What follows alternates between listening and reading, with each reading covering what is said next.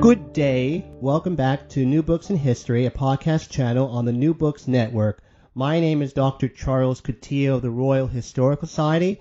I'm a host on the channel, and today I'm pleased and honored to have with us Professor David Hayton. Professor Hayton is Emeritus Professor of History at Queen's University Belfast. He has worked in the history of Parliament Trust editing the volumes dealing with the House of Commons between 1690 and 1715. He is a member of the Irish Academy. And today we are speaking about his new book, Conservative Revolutionary The Lives of Lewis Namier, published by Manchester University Press. Welcome, Professor Hayton. Uh, it's nice to be here. Professor, what is the genesis of this book?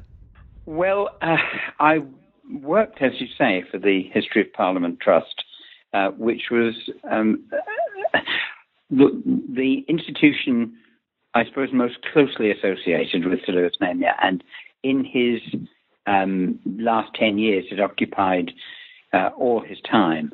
And by the time I worked there, I was far too young to know Namier. He died in 1960 but he was his presence was still there, and people talked about him. There were plenty of people who knew him um, and regarded him as the most impressive person they'd ever encountered intellectually. So I was, in a, in a way, indoctrinated into thinking how important he was, and I obviously had read his work in any case. But it was when I was trying to write the introductory survey to our volumes in the early 18th century that I got very interested in uh, the history of the history, and I started looking into the archive. And while I was there, I found 20 boxes of Namier papers, which had never, to my knowledge, been used by anybody um, who was interested in Namier as such. His widow, who wrote a biography of him, uh, which was published 10 years after he died, was not interested in the material he left in his office, which is what that those 20 boxes were. She was not interested really in his in his history writing. It was about him as a person uh, and his public career that she was concerned. So these were entirely new. And then I began to find more and more material. And I always feel that you know you've got a good subject when everything you look at um, turns up something of, of value. So that's really, I kind of fell into doing it. And indeed, I had um, met uh, before they died, a number of people who worked very closely with Namier. And had I been thinking of writing biography, I'd have talked to them uh, then and there, but I didn't. And by the time I, I was interested, it was too late. So I should have really been planning this from a long way, but it, it happened by kind of serendipity, really. Can you tell us a little bit about uh, Sir Lewis's um, family background in pre 1914 um, Habsburg Galicia, and I suppose before that in uh, Warsaw. Yes, he his family he was Jewish on both sides. His father's family were fairly well-to-do liberal Jews in Russian Poland. I mean, they were very well-to-do, I think, but that can't be proved. Um, his on his mother's side, um, his maternal grandfather uh, was a a landowner and industrialist in Galicia, which um, you couldn't be in Russian Poland, you could be in Habsburg Poland. And after the marriage, uh, his parents moved down from um, Warsaw down to um, a, a, series of, of small towns south of what was then Lemberg, which is now Lviv, um, in East Galicia, moving down towards almost the Romanian border. Um, his father, um, having trained as a lawyer, wasn't very much good at that and was also rather idle and I think a bit of a gambler, um, and ended up really working for his father-in-law, managing estates and managing his uh, his uh, father-in-law's distilleries, and eventually bought an estate uh, called Kosowowce uh, in um, uh, what is now uh, Ukraine, or his name he would have said Ukraine. That's how he always pronounced it, apparently. Um, uh, but which was then in in the Habsburg Empire. And Namier described himself as the son of a gentleman when he went to Oxford, uh, but it was only a, a, a very recent uh, acquisition, the, the, Gentry estate. And then, of course, these were um, fairly cosmopolitan. His mother had been to um, university in Germany for a while. Uh, family spoke French and Polish at home. They were strong Polish nationalists, and his father was an old style liberal, um, which um, Ludwig, as he was then, Ludwig Bernstein, uh, could not um, abide. He became a, a Slavophile, uh, which is very unusual for uh an East European Jew, um, even though Russia ought to have been associated with, with persecution of the Jews. Uh, in, in, fact, um, he became um, a, a pan-Slavist under the influence of, of one of his um, uh, tutors. So his family background was fairly prosperous. He was privately educated, and then he went to university first in Lemberg, and then in um, Lausanne briefly, and then in England. How and why did he end up as an undergraduate at Oxford? Um, well, he when he first came to England, um, he came to the London School of Economics, and it was really because at that time he was quite left wing in his views. He'd been a, a socialist as a young man, um, quite a, an advanced socialist. He always denied that he was a Marxist um, you, you could be guaranteed to, to infuriate him by suggesting he was. Um, but he'd always been very left wing from about the age of 12 or 13 onwards. Uh, and he came uh, at Lausanne under the influence of um, Pareto, the, the uh, Italian sociologist and economist. And I think through various hints from people he knew uh, at Lemberg and in Lausanne, he thought the LSE was the best place to be. And when he joined, when he went to the LSE, he became a Fabian and immersed himself in, into into that world, but he didn't like it very much. Um, he seems not to have liked the the the physical um, appearance and the environment of London very much, and he was always unhappy. And his um, one of his tutors uh, a man called Edward Westermarck, a very famous anthropologist, wrote to Oxford, uh, wrote to Balliol College, and said, "You really should take this man because he's he's the most brilliant student we've ever had." Um, and Balliol, who were um, a very broad-minded college in Edwardian Oxford, they had a number of Jewish undergraduates, although they um, tended to regard um, uh, Jewish undergraduates with a certain amount of of um, not quite disdain, but but uh, a certain patronising uh, quality. But they were also um, uh, at that time a very um, left-wing college, imbued with the with the ethos of Christian socialism, and the leading light in the college, though he was not yet master, Arthur Smith, uh, took a shine to Namier, and they admitted him. And when he got there, of course, it was as though he'd found his home in life. What did uh, Sir Lewis make of Oxford, and what did Oxford make of Sir Lewis? well, um, he loved it, and for the rest of his life, he was always trying to get back, and it was it was a cause of great pain to him um, that actually Oxford didn't want him sufficiently to to to have him back. Um, he was intoxicated by the intellectual atmosphere of, of Oxford, particularly of Balliol College, which was, you know, out by some distance the, the, the, the most brilliant intellectual college in the university. Um, he also found that England, unlike uh, as he saw it, um, Habsburg, uh, Austria, and its dominions, and unlike Russia, was a society which was open to the talents. Um, ordinary businessmen could make their way into the English upper classes. So he, it's been said that he idealized the English aristocracy, and I think that's it's partly true, but he idealized it because he thought that these were the people uh, who were uh, rulers of empire, destined to be rulers of empire, and generally um, were disinterested, public spirited. This is how he saw them. It's not necessarily, of course, how they were. Uh, and they belonged to a, uh, an upper class which was rooted in English history, which again was unlike the Polish upper class in, in Galicia, uh, which was more like a colonial class. And it was also a kind of aristocracy which people like his grandfather could have and did move into, although it took them a bit of time to do it.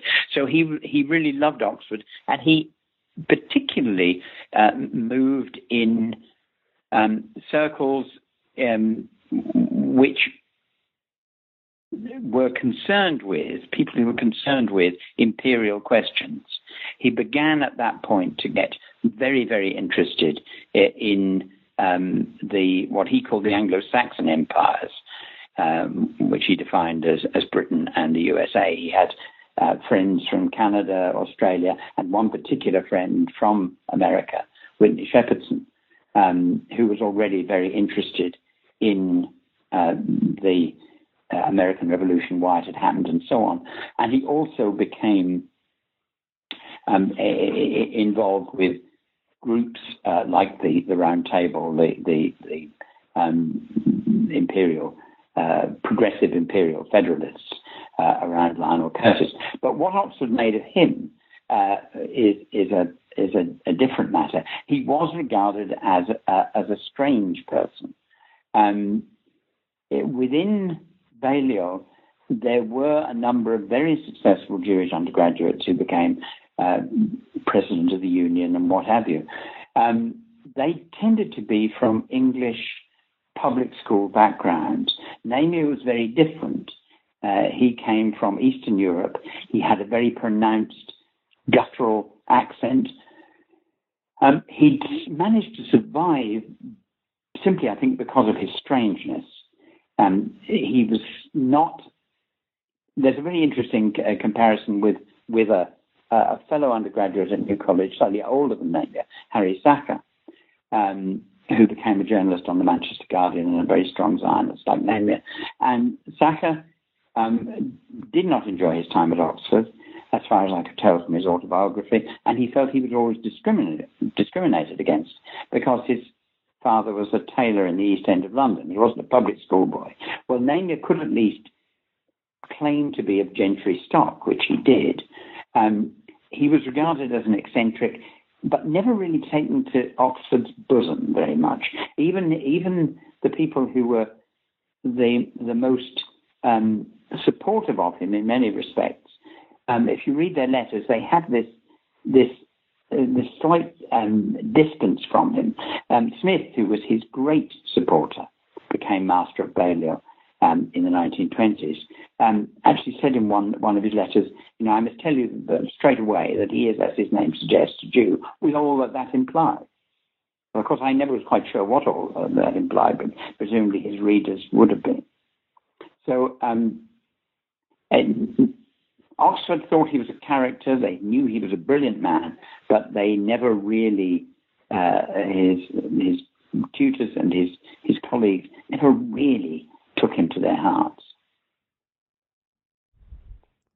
Uh, at this early time at Oxford, did the origins of this uh, legend, or perhaps it's not a legend, I, I presume it is though, that um, Sir Lewis was, uh, I think the expression from uh, the Trevor Roper correspondence is, quote, history's greatest bore, yes. unquote. Well, I think I think there's a great deal of truth in it.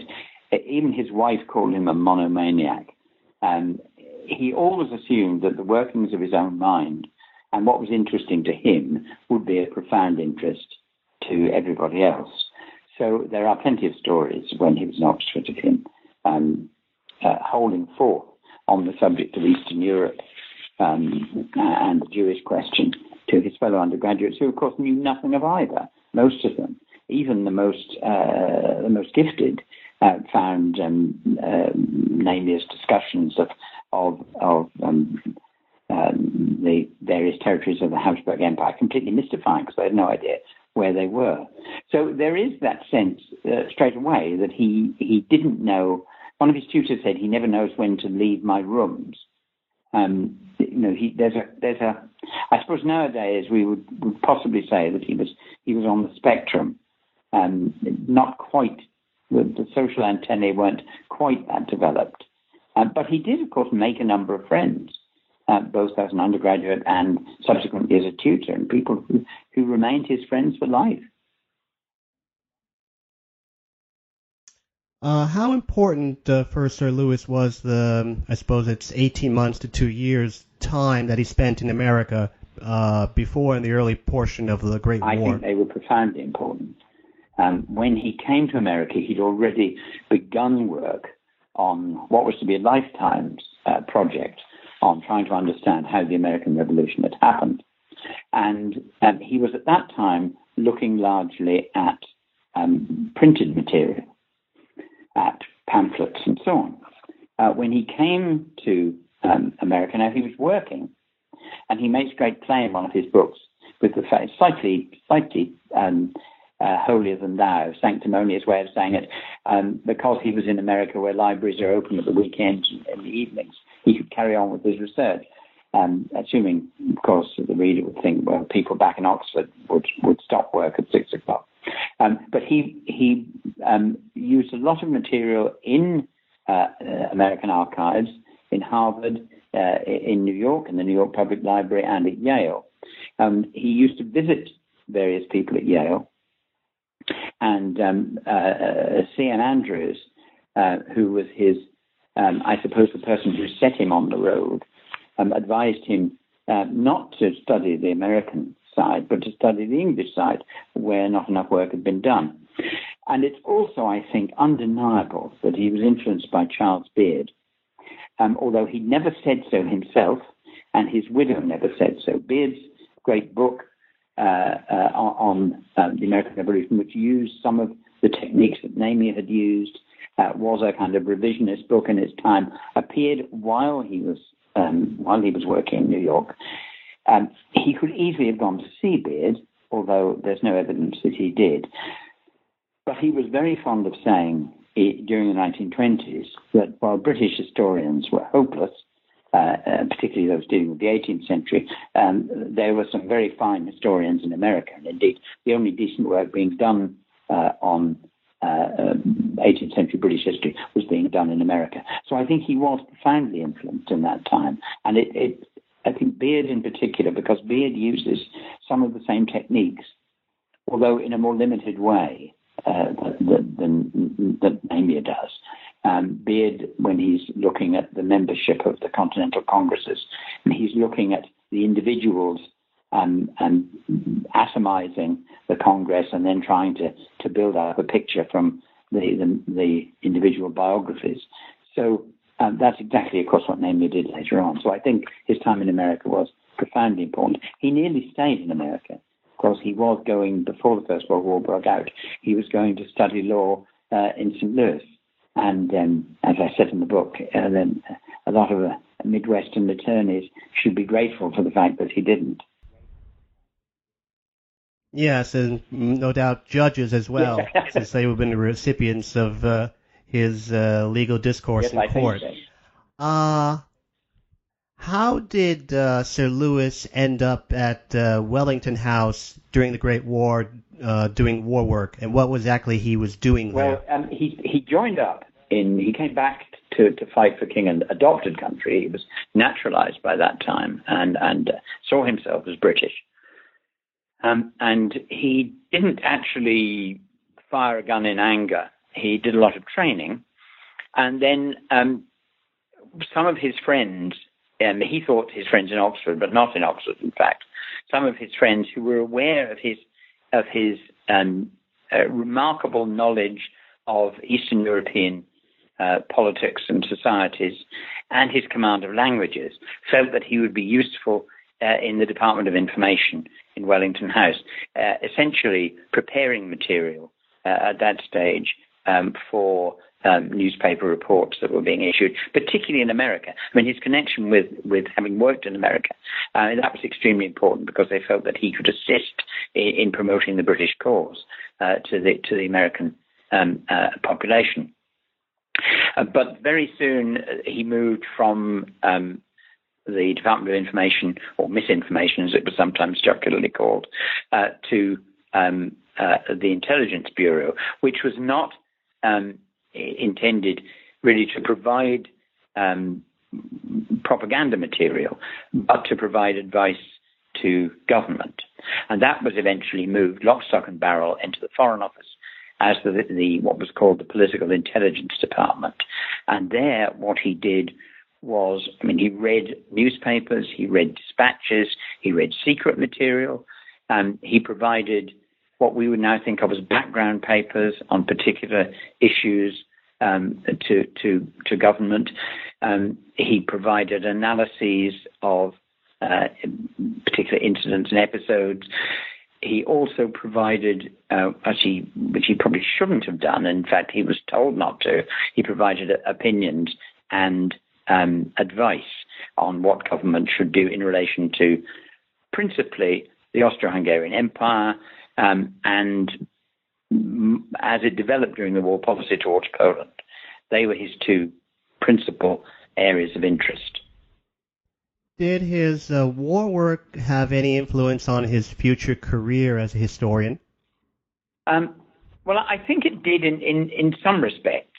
I mean, it was it was a very good training for the historian to have to work through a range of documentary material very quickly uh, and to produce these tightly written um, uh, uh, uh position papers. Um, but also, I think um, it helped him in, in, in several ways. He always had a great interest in European history, and it sharpened his obsession with uh, 19th century Europe and the, the world that had come to an end, really, in, in, was brought to an end in the 1418 war. And he wrote, as well as his work on English history, he wrote many articles and um, essays and book reviews on European history and projected uh, any number of books on European history. And a lot of that material um, came from, um, all of the interest in that material came from working uh, in the Foreign Office and seeing all this material close at hand. Um, I think he also began to develop certain um, traits that you can spot in his later work. Um, one of the, the, the necessities in providing these position papers was to provide what is now uh, popularly known as evidence-based uh, uh, arguments. So he had always to uh, essentially count, um, you know, how many um, Poles, how many Jews, how many Ukrainians were in a particular part of Galicia. Should this go to Poland? Should this go to to, to the Ukraine? Should it go to Russia? Um, he also had to analyze uh, a, a, raft of really sometimes very misleading, deliberately misleading pieces of evidence, newspaper reports, um, press uh, uh, material coming out of out of either the Central Powers or the right wing nationalists in Poland, of whom he was always very suspicious. So I think some of the practices that he that later brought to his 18th century history began um, when he was when he was working in, the, in what was known as the PID, the Political Intelligence Department. Why did uh, Sir Lewis fail to obtain a permanent post at Oxford after he left the Foreign Office in 1920? Yes, that's a very tricky one. Um, he he was determined to leave, and um, eventually in 1920 he did. Partly he left a little bit early out of disgust at the way not so much British policy was going, but Allied policy was going. He was committed to the notion that Poland should, an independent uh, Polish state, such as had been created uh, at the end of the First World War, uh, should not um, acquire land to which it was not um, entitled by demography, really. So Polish uh, aims in Lithuania, uh, in Belarus, and especially in East Galicia, uh, were things that he, he worked very hard to try and, uh, and defeat. But a combination of French and American, and to some extent British policy, meant that his his ideas came to nothing. So he left slightly early. And all that could be found for him at Oxford was what we would now think of as a tutorial assistantship. He he he taught young men uh, in tutorials at um, uh, at piecework rates, you know, so much an hour. He gave lectures to try and show how great he was, um, and he wasn't paid for the first year of those. And second year, he was only paid about three years later. He was it, it seemed to me quite shabbily treated in Oxford, and it's hard to put one's finger on it. Um, it may be that he was just seen as too intense, um, too um, difficult a person. Um, there may there may well have been some anti-Semitic um, uh, uh, uh, element because he hadn't been appointed, uh, he hadn't been elected as a Fellow of All Souls before the First World War, quite clearly because of, of uh, anti uh, anti-Semitism. Um, he was also by this time quite a, an active Zionist, and I suspect that this made him appear, if, if it's not a, an, an, absurdity, more Jewish than he was. Um, he was not a practicing Jew; he never was. Um, uh, but his his association with association with Zionism made people, I think, feel that he was, you know, an ultra uh, uh, uh an ultra Jewish uh, individual, and there was still a certain amount of anti-Jewish, quite a lot of it, prejudice in Oxford. So he would never have admitted that himself.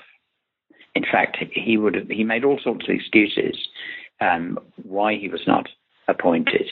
Um, but I suspect that that was a very strong reason. That and a certain um, intensity and and um, difficult uh, difficult qualities, personal qualities, intensity of personality, and, and and rather combative personality that made him not quite persona grata uh, in senior common rooms, which was extraordinary because so many of the people that he'd been undergraduates with uh, at Balliol already had Oxford fellowships, um, including people that he had tutored more or less through their finals.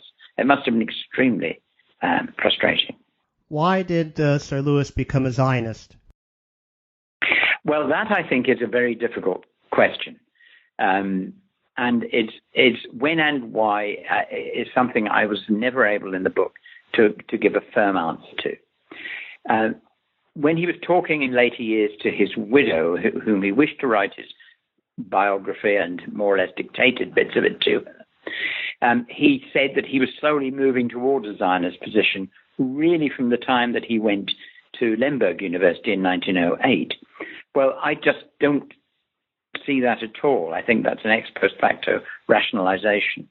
Um, where we see him beginning to take a very strong Zionist view is around 1918, 1919.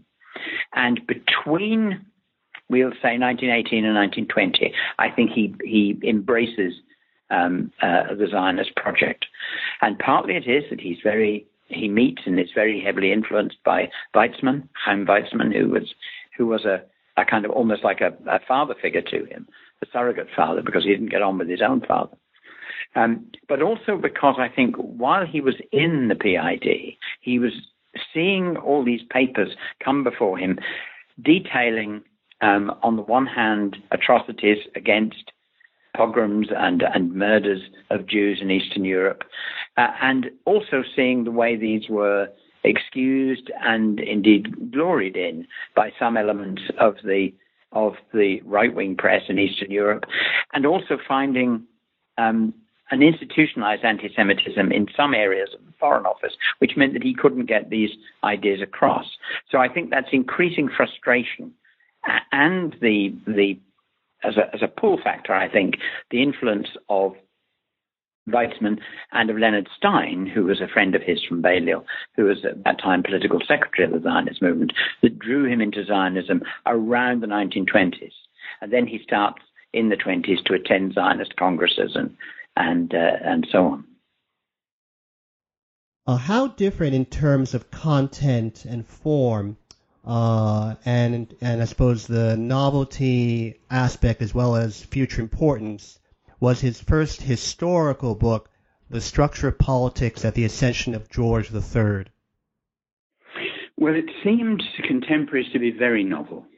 This is a book that he'd been working on off and on really since about 1912 when he began to to write about um, the American Revolution and the sundering of the great of the British Empire, uh, which he felt was a very very important um, milestone in, in, in world history and affected um, not just not just uh, American politics, but or British politics, but European politics.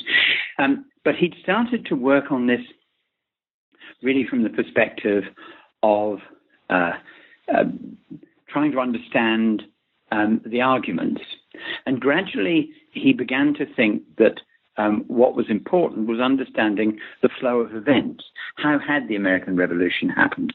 What had what had been the mainsprings of the decisions uh, made in in Britain uh, in the 1750s and 60s, which had um, precipitated uh, war. And he began to um, look at the, the background, the political, the parliamentary background. And in order to do so, because of this training in the Foreign Office where he had to provide you know, statistical, um, uh, evidence based arguments, he began to want to answer, he wanted to answer conclu- uh, questions about the nature of government, the nature of um, uh, um, parliamentary support for each side. And he needed figures to do this. It was no good saying that a majority of, of members of parliament were Whigs, a majority were Tories, a majority were this, that, and the other. He needed to know what parties there were. So he began to look at uh, individuals and to try and calculate, you know, how many um, what one might call Tories, what one might call government Whigs, opposition Whigs. He very quickly discovered uh, what some historians had already discovered that parties in the 70s, the parliament in the 1760s was not uh, a, a two-party system or a three-party system, but a multi-party system. And the key uh, to understanding uh, how elections uh, uh, were uh, called and their results and how ministries were made and unmade was to understand the maneuverings of factions attached to the leading politicians of the day. Now, he wasn't the first person to do this, but he was the first person to do it uh, in um, authoritative depth.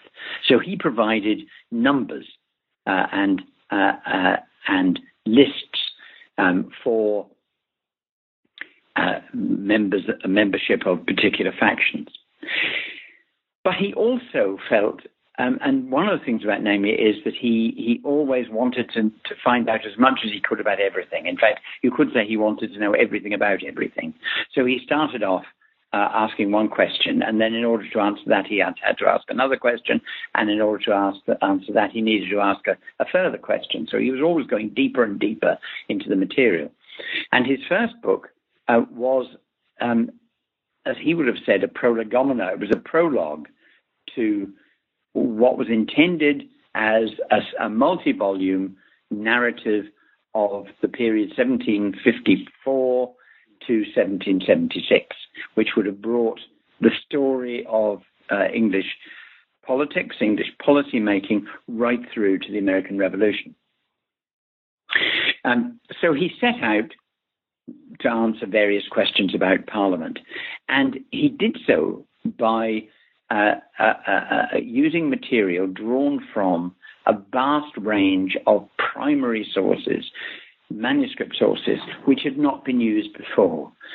He went through, most famously, the Newcastle papers in the British Museum, but he also dug out uh, and uh, made use of family collections which had never been seen. And one of the things which made such an impact from the first and the second book, and they follow very closely together, and they're both really scene setting books. Um, they, they describe the British political system, and they then, in the second book, you hear the results of the election of 1761, the first major turning point in his period. But it is um, the depth, the archival richness that he he was able to to, to show. His familiarity with the material, which was by far uh, in excess of anything anyone else had ever written. Now, he also made arguments about uh, George III, um, debunking the notion that George III had come to the throne in 1760 determined to recover the prerogatives of the crown that his father uh, ha- had allowed to wither, uh, and that he took a, a, a, ruthless attitude to try and um, increase the power of the crown, um, advised by his his favourite Lord Bute, and making use of patronage uh, and pensions and places to buy a, a, a, majority for the Crown in the House of Commons. Namier, debunked this um, in a way that it hadn't been debunked before. And I suppose that is what um, is is essentially novel about the book. Um, is the argument uh, about George III. But in fact, what was really extraordinary to contemporaries and what they picked up on was the, the depth of knowledge, the fact that he was able to write about completely obscure people as though he knew them. And he was able to create a world uh, which people hadn't seen before.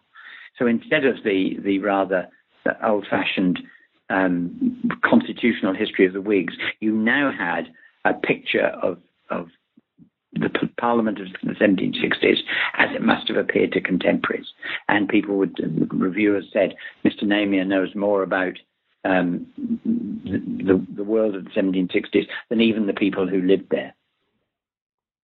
Why was the second book, uh, England in the Age of the American Revolution, not as well received as Structure?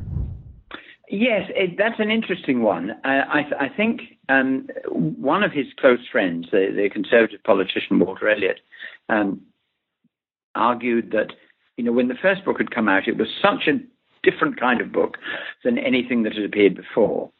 That Namier was a kind of unknown figure, and everybody um, bowed down for the unknown God, as as Elliot put it. When the second book came out, he was a known quantity and what they were getting was, in fact, really more of the same.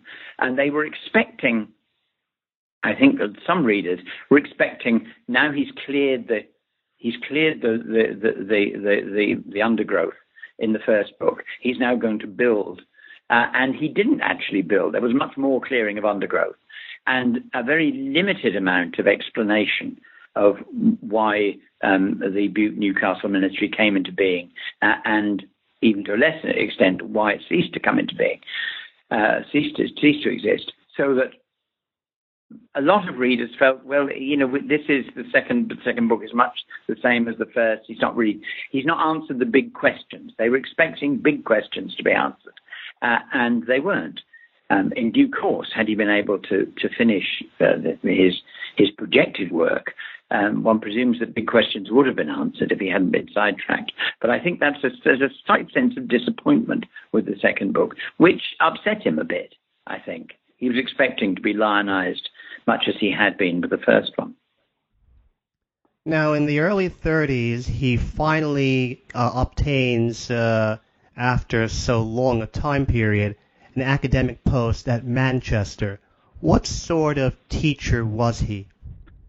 Um, well, those who I, those who were taught by him, some of whom um, recorded their reminiscences, um, and others from a later generation I was able to talk to, some of his latter pupils, said that he was for, for, good students. Um, he was a he was a marvelous teacher um, because um, he took them seriously. He didn't talk down to them. Uh, he knew a tremendous amount, but he was willing to be corrected if they could find any mistakes in his work. In fact, he he was thrilled if one of his students found something that he'd said that was wrong, and he took endless amounts of time uh, and trouble with the brighter students. Now that has to be said, the brighter students. He didn't really do much teaching in um, the the general courses. He he stuck with what were called the honours students who were a minority. Most of the students were, were reading for a pass degree or a joint degree, uh, and they were pushed through a kind of sausage machine uh, of lectures and exams by the assistant lecturers. Namier liked to deal principally with honour students in their final year. He also um, uh, liked to teach and examine what he wanted to teach and examine uh, in a way that I think people nowadays, uh, uh, academics nowadays, would think was very advanced. I mean, he had the, the most extraordinary uh, set of exam questions, uh, which uh, I don't think I could have got away with when I was teaching. One of them um, was, I think, what could, what is and should be in a newspaper. Now, asking a student that, I think nowadays, well, they'd be baffled, but also it would be far too too broad. Um, he also um, couldn't stand the, the normal examination uh, uh, system. He liked, you know, to set a particular type of, of examination. You could do one question rather than three. You could write on what you liked. Um, the students could um, invigilate themselves and so on. Um, so I think he was. Eh, nowadays, he'd be seen as innovative. At the time, I think he was seen as terribly self-indulgent. But because he was so important, he could get away with it. And uh, he didn't do that much administration. So it was great with the better students, um, not so good with the ordinary students. And indeed, he himself said that what he really should be doing was training researchers. That's what he ought to do, ought to be doing. And he once um, uh, suggested that, uh, that he be given a job in America at Yale, I think, just training researchers. He would have loved that. Now, in Manchester in the early 30s is where he first met with and um, entered into a very strong friendship with A.J.P. Taylor, Alan Taylor. Can you describe a little bit their early relationship? Yes, Taylor was already appointed at Manchester. He was um, uh, an assistant lecturer. Um, I think had already been in Manchester a year before Namier arrived, and he was brought in in moment of desperation by the head of department who had nobody to teach 19th century Europe. And I suspect that that was Namier's great attraction as well, that he could teach 19th century Europe. So Namier took Taylor under his wing. Um, and he made sure that Taylor finished a PhD thesis, although he himself despised the notion of a, a doctorate. He thought it was far too Germanic. Um, he made sure that Taylor published his his thesis, um, he made sure that Taylor got um, work book reviewing for um, the Manchester Guardian and for and for weeklies, and I think although the evidence, uh, a lot of our evidence comes from Taylor, but it, it looks as though Namier acted as a kind of of academic godfather to Taylor. Um, Taylor himself, uh, especially after Namier died, was very anxious uh, not to be described as a protege of Namier or a pupil of Namier, uh, which he said he never was. And in fact, um, his autobiography um, uh, argues that, uh, in fact, he, he, rather than uh, telling him what to do, he had to tell Namier what to do. Namier had no experience of, of, lecturing or teaching in a provincial university. Um, so Namier, uh, so Taylor had to tell him, uh, you know, how to how to do this, how to do that, how to set paper, exam papers, how to what, what, what to what to mark, and so on. I find that a little bit self-serving. I suspect the truth is, uh, as always, somewhere in between. I think that Taylor probably did have to have to assist Namier in certain administrative matters, but on the whole, in terms of their uh, in terms of Taylor's intellectual development, it's very much um, uh, Namier who is the dominant figure. And a lot of the ideas that one sees subsequently in, in Taylor's writings, um, his tendency in some of his books to poo-poo public opinion, for example, uh, or, or, his not quite as not quite as severe as Namier, but his Germanophobia, his dislike of German nationalism, I think is taken very much from Namier. Taylor was always rather more radical of the two. Namier's radical past was long gone by the 1930s. He described himself as a, a Tory radical, but more a Tory than a radical. Um, Taylor was still very much the nonconformist, radical, liberal, uh, and politically they weren't on quite on the same wavelength, but in almost every other respect they were. Why was uh, Sir Lewis so early on able to identify the expansionist and hegemonic dangers of National Socialist Germany? Uh, well, it, it, it, it, fitted very closely with his um, reading of German nationalism. Um, he had certain idées fixes about, about Europe. Um, the most important was that the, the single most dangerous feature of the 19th century was the rise of German nationalism. And he always felt that German nationalism, unlike the nationalism of the Czechs, for example, um, or indeed of the Italians, um, German nationalism was always expansionist by nature. It was um, it was almost as if he was he was doing a, a, a psychoanalysis of the German character uh, and saw expansionist nationalism as its natural uh, uh, emanation. And his arguments about the First World War is that it's caused by you know the expansion of German and Austrian uh, um, national movements from Central Europe towards the East. That's what brought about the First World War. And in a way, simply he reads Hitler as um, a, a, more malign but uh, a very similar um, phenomenon to Prussianism uh, in in the late 19th century or the Kaiser uh, before the First World War. Um, Hitler, he argued, was the perfect example or the perfect um, expression of, of, the German national character, which is, of course, not a phrase really that one can um, uh, uh agree with, uh, um, but it was very much a belief that he had, and he always believed that Germans were um, it, imaginatively limited. I mean, it's almost like a caricature, um, and that they were their cruelty would be systematic cruelty rather than um, rather than the, the cruelty of the, the Tatar or the, whoever else. It would be systematic scientific cruelty, and of course, to some extent, he was there. He was proved right. So he always felt that Hitler was um, uh, uh, a, a, menace from even before the time that he, he took over, simply because he thought that Hitler would gather uh, popular support in Germany to himself, and he understood uh, an anti-Semite when he saw one. Uh, I noted that uh, Sir Lewis, during the Second World War, became friends with, of all people, uh. John Philby, Kim Philby's father. Yes. Did that friendship survive uh, Philby's imprisonment? Um, that I don't know. I don't. I don't think so. You don't hear much about Philby uh, um, later on in Namier's correspondence. Um, he was, I think, he admired Philby in the way that he admired um, T. Lawrence, who was a friend at Oxford, and Orde Wingate, who was the cousin of his his university friend Ronald Wingate, and he was very um, uh, attached to all of them because they were in a sense, they were romantic heroes. They were men of action.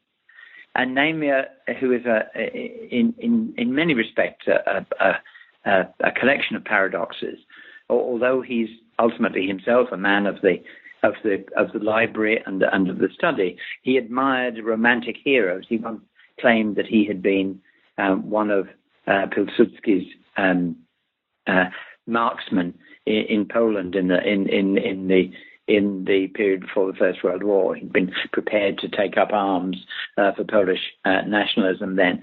Um, and the, the relationship with Philby is is a strange one. He he lived quite close to, quite nearby Philby's wife, and uh, was quite friendly with her. And he was also able to sometimes, I think, make distinctions um, between the ideas of his friends and the ideas of uh, of other people, which might be the same as his friends, but they weren't they weren't his friends. If you follow what I'm saying, he he could make excuses for friends of his who were anti-Semitic. Uh, in, in, the 1930s. He could make excuses for friends of his who supported the Munich Agreement, which he absolutely loathed. And in the case of St. John Philby, he could make excuses for Philby's uh, uh, strong Arabist sympathies, um, partly because he believed that um, this was this was not altogether removed from his own strong Zionist sympathies, and it's the same with uh, with Lawrence, and the two could coexist. That you could have a a, a, a Jewish state and you could have an Arab state, uh, and the the the um, the coexistence of these two states, which of course uh, would have been difficult, he took for granted. And so he was not um, necessarily uh, opposed um, to, to some of Philby's ideas if he felt it could, the, the Zionist movement could profit by them. How do you explain Sir Lewis's post-war fame and eminence, the failure to obtain a Regius professorship at Cambridge or Oxford apart? Um, well, his Namier was was was a very well-known figure in the 1930s. His two books had established him as a as the preeminent authority uh, on 18th century England, at least that's uh, that's how he appeared in the public mind. Um, he then began uh, to write after the Second World War in a rather different uh, framework. He wrote this great book, Diplomatic Prelude, um, analyzing um, the, the, foreign policy of uh, European countries in the lead up uh, to uh, Munich and beyond. Um, and he therefore established himself as an authority on European, uh, contemporary European history. But he was also reviewing very widely. And that's, that's sometimes uh, uh, underestimated, the, the value of these reviews. In a way, the number of book reviews he did was a, a, a dissipation of his talents. Um, instead of writing big works of, of, of, European or British history, he wrote endless, uh, um, longish book reviews and then gathered them together in collections. But they were themselves very impressive. Um, there's a wonderful stylistic um, strength in them, muscularity in them, and um, very often um, these wonderful aphorisms which people endlessly quote. And they glittered, uh, and that um, public impression of Namier really grew up between about 45 uh, uh, and about 1953, 54. At that point, he's at the height of his his fame. He's a public intellectual. He's giving talks on the on the BBC third program uh, on the radio. Um, he's reviewing in all the quality journals. He's publishing these collections of essays. Everybody's awaiting the next great work, which never comes. Um, so he, he does, for a while, have a position of preeminence in the public mind, but also among younger academics. Um, those um, people as, as, as, different as Christopher Hill or Richard Cobb uh, um, read Namier's work in the 1930s and were thrilled by it because it seemed to be he was actually talking about worlds that actually existed rather than rather than pontificating about uh, uh, you know, traditional um, uh, um, um, pictures of, of the past. Now, at that time, he, he, he doesn't get both Regius chairs, Cambridge and Oxford. He doesn't also get the professorship in, in, in international relations at, at Oxford, which he might have done. Part of this is, I, I think, by now the, the anti-Semitism has faded, but it's still not gone away. And indeed, most extraordinarily, one of the obituaries in, in uh, uh, uh, published of him in an English newspaper, in the Times, in fact, um, there is some reference to the way he the, the, hammer blows which he dealt were dealt with with a typical Jewish dexterity, which is quite uncalled for, and um, maybe indicates something you know beneath uh, uh, lying beneath what was being said. But it is, I think, that he has made himself extremely unpopular um, in academic circles by the way that he follows up um, uh, any kind of uh, slight or insult or mistake that somebody makes. He's extremely combative. He's extremely um, aggressive. Uh, and I think that made him unpopular. And of course, there is this uh, um, uh, popular view of him in academic circles that he's the greatest bore uh, uh, um, uh, ever ever to come out of Poland, uh, and um, you know you couldn't possibly have him in a senior common room. He'd dominate conversation and so on. And there is evidence that he he might very well have done that. So um, he's he's he has a strong um, popular um, uh, presence as a historian in that decade after the after the end of the Second World War. And young historians, until the emergence of a different kind of history in the 1950s, uh, saw him as clearly much better than, than anyone else. But he's personally uh, um, you know, uh, rebarbative, I think might be the word. He's personally un- unpopular and nobody will have him. How do you explain his second marriage to Lady Julia when in, in terms of personalities and interests, there's so so much different people. Yes, they were. I mean, I think he was, um, from all accounts, when he met her um, uh, during the war at a, a, at a tea party, um, rather intellectual tea party, uh, one afternoon discussing um, uh, uh Christian Jewish relations. Um, she was struck by his his forthright, the forthright way in which he expressed his views. He was simply dumbstruck uh, by by her. I think it was love at first sight in his part. He was completely um, uh, thrown over by her. Um, at that time, he had a very Namier had a very um, um interesting uh, sex life. He, he probably had two um, women with whom he was conducting um, long term affairs without any serious uh, intent on his part. Um, but as soon as he saw her, he wanted to marry her. Now, um, so it must be a personal attraction, and indeed, people who n- knew them both said that you know she was absolutely charming. Although Namier's uh, secretary, and one of his assistants, um, said to me when I mentioned Lady Namier, um, did, did, did, she know Lady Namier? Oh, she said the Ice Queen. Um, she could be very, very cold and not a little snobbish, I think.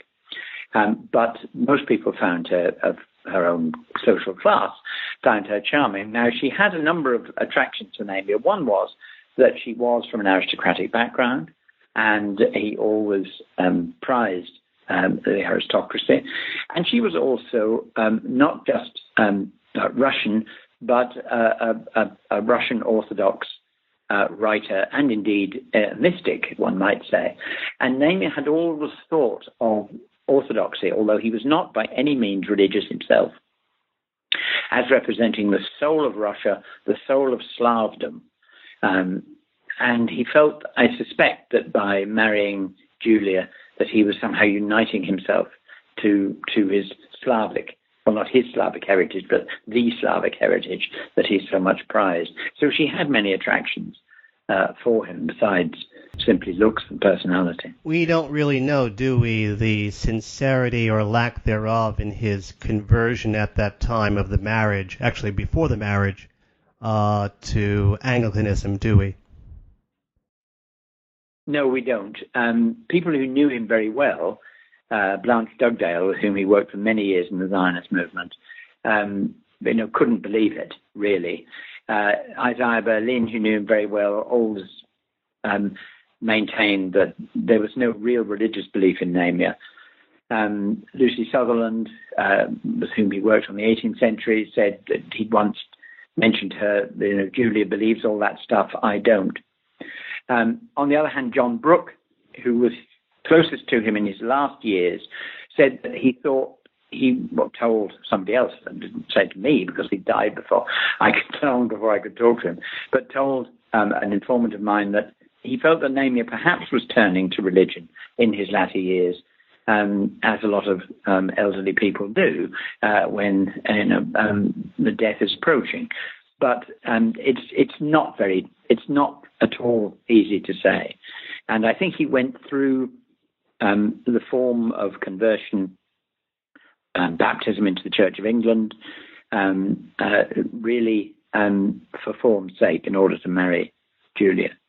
Why did uh, Sir Lewis have the falling out with Alan Taylor over the uh, Oxford Regius Professorship in 1956 57? Well, I think simply because you know, Taylor expected Namier to support him um, because he was he thought he was the best candidate. Much indeed as Namier thought that he was the best candidate in 1947. They both they shared that um, uh, view of their own abilities, um, and in the last resort, Namier clearly did not do that. Um, we don't know much about. Um, well, we, we know a fair bit about the election, but we don't really know for certain what happened. Um, Namier was asked by Harold Macmillan, um, who was Prime Minister. Macmillan had been his publisher uh, since 1929. They were friendly.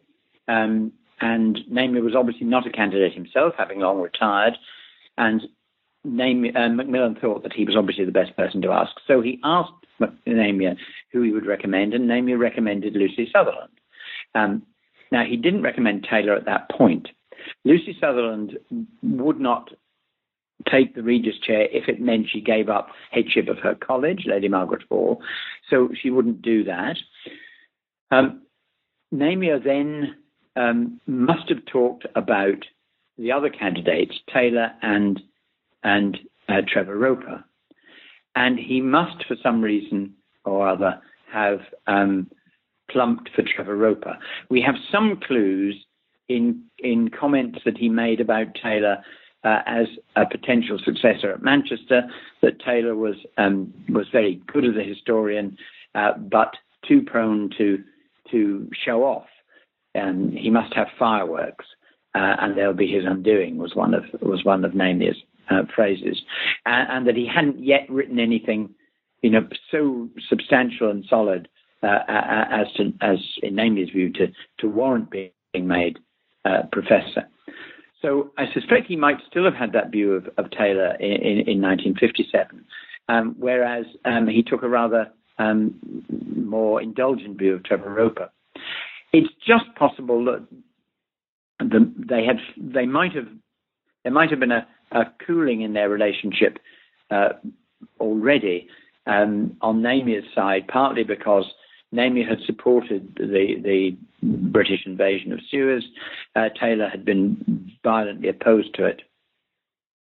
And Taylor had also uh, written some sharp reviews of some of Namier's works and some work published by Namier's uh, pupils um, because he felt this was wasting Namier's talents. But I, I don't think Namier ever, ever um, had a had a grudge against Taylor, and that he had grudges against so many other people. And indeed, long after uh, the, the, the falling out between them, he tried to to, to mend fences, build bridges, and so on. But Taylor wasn't having as any. As far as i'm aware of, Namier didn't have um, didn't take umbrage, I should say, at uh, Taylor's uh, famous uh, description of uh, Sir Lewis as quote taking the mind out of history unquote.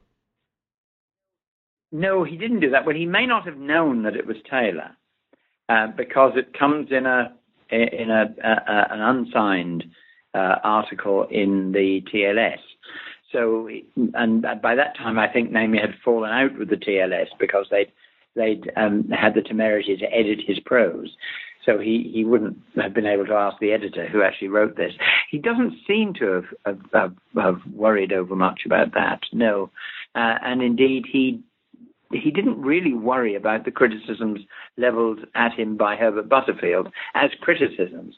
What worried him, I think, was that this would somehow reflect upon the History of Parliament project, in which he was fully engaged by that time and which was under severe pressure from the Treasury um, to produce or or be closed down.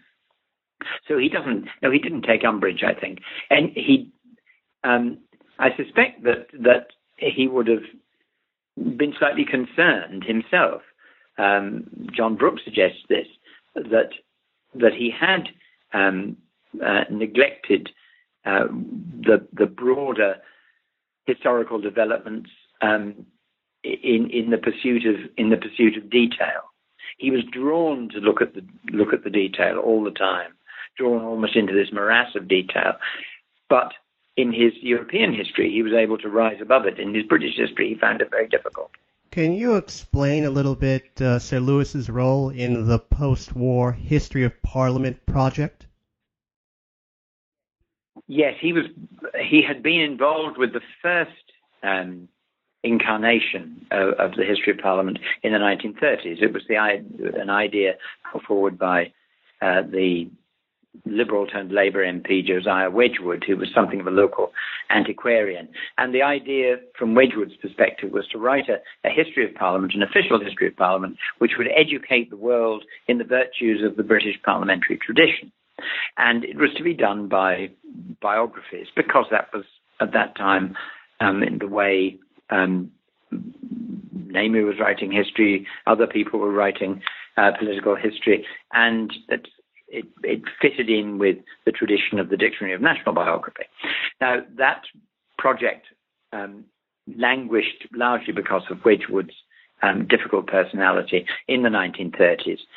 There was still um, a, an amount of, of the, some of the funding um, left from Wedgwood's fundraising, and it was put in the hands of a trust, a parliamentary trust, during the war. And after the war, after the Second World War, this trust tried to revive the history of Parliament. But this time, um, it wasn't um, to be run by uh, an amateur like Wedgwood. It was to be run by, in terms of the the academic direction by the real experts in parliamentary history, and these were uh, Namier, Sir John Neale, and several others. Um, so Namier was brought into a small editorial board which um, uh, governed the uh, academic direction of the history uh, from 1951 onwards. And very quickly, that editorial board resolved itself into uh, a, a, conflict between Namier and Neale on different approaches to writing the history of Parliament. Um, Namier had never been a, a prosopographer in the way that the classical uh, historians of the 19th century were prosopographers, or, or in the way that Charles Beard had been a prosopographer.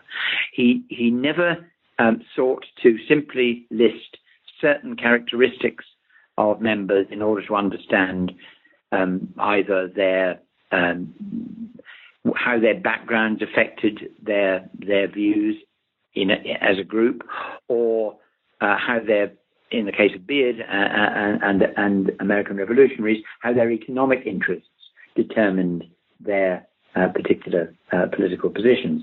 Namier, because he wanted to find out everything about everything, did a, a different type of prosopography. Um, his prosopography was trying to find out everything about these people, even to the extent of psychoanalyzing them. Um, uh, and it didn't seem to be going anywhere in particular. Neale, on the other hand, had a very simple and straightforward view. You needed to find out how many MPs were Puritans, how many MPs were landowners, how many MPs were in trade, and then you could make some generalizations about the behavior of the House of Commons.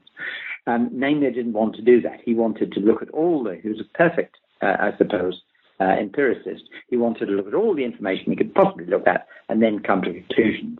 Uh, and it, it, in fact, was Namier's vision that the history eventually adopted of writing relatively full biographies, um, which didn't um, seek to answer a set of pre-prepared questions, which was Neale's view, but were expansive uh, and revealed their general questions when all the when all the material was at hand, which is of course a very difficult way to do it. What, if anything, remains of the once vast influence on the historical profession of Sir Lewis? Um, well, I, I suspect that the um, what I what what he is probably still associated with is multi-biographical analysis. The idea that in order to understand an institution, or uh, whether it be a representative assembly or a civil service uh, or a political class, you write biographies of each of the, or study the biographies of each of the individuals um, and then you put it all together uh, as a group. And that kind of multi-biographical approach is still used. It's used by the History of Parliament, but it's used more broadly. And I think that, as far as the dictionary definition of Namierism is concerned, I think it is is a long-lasting influence. Um, I suspect that um, his attitude to public opinion and to political ideas uh, which um, uh, has often been um, uh, uh caricatured, I think, uh, by historians of ideas, is no longer um, widely accepted, but is nonetheless n- still influential. The notion that that um, individuals don't act um, in pursuit of a, a, a rational set of of, of, of principles um, that they are affected by their personal interests, um, whether it be material uh, self-interest, the need to to assuage some kind of deep psychological problem they they might have.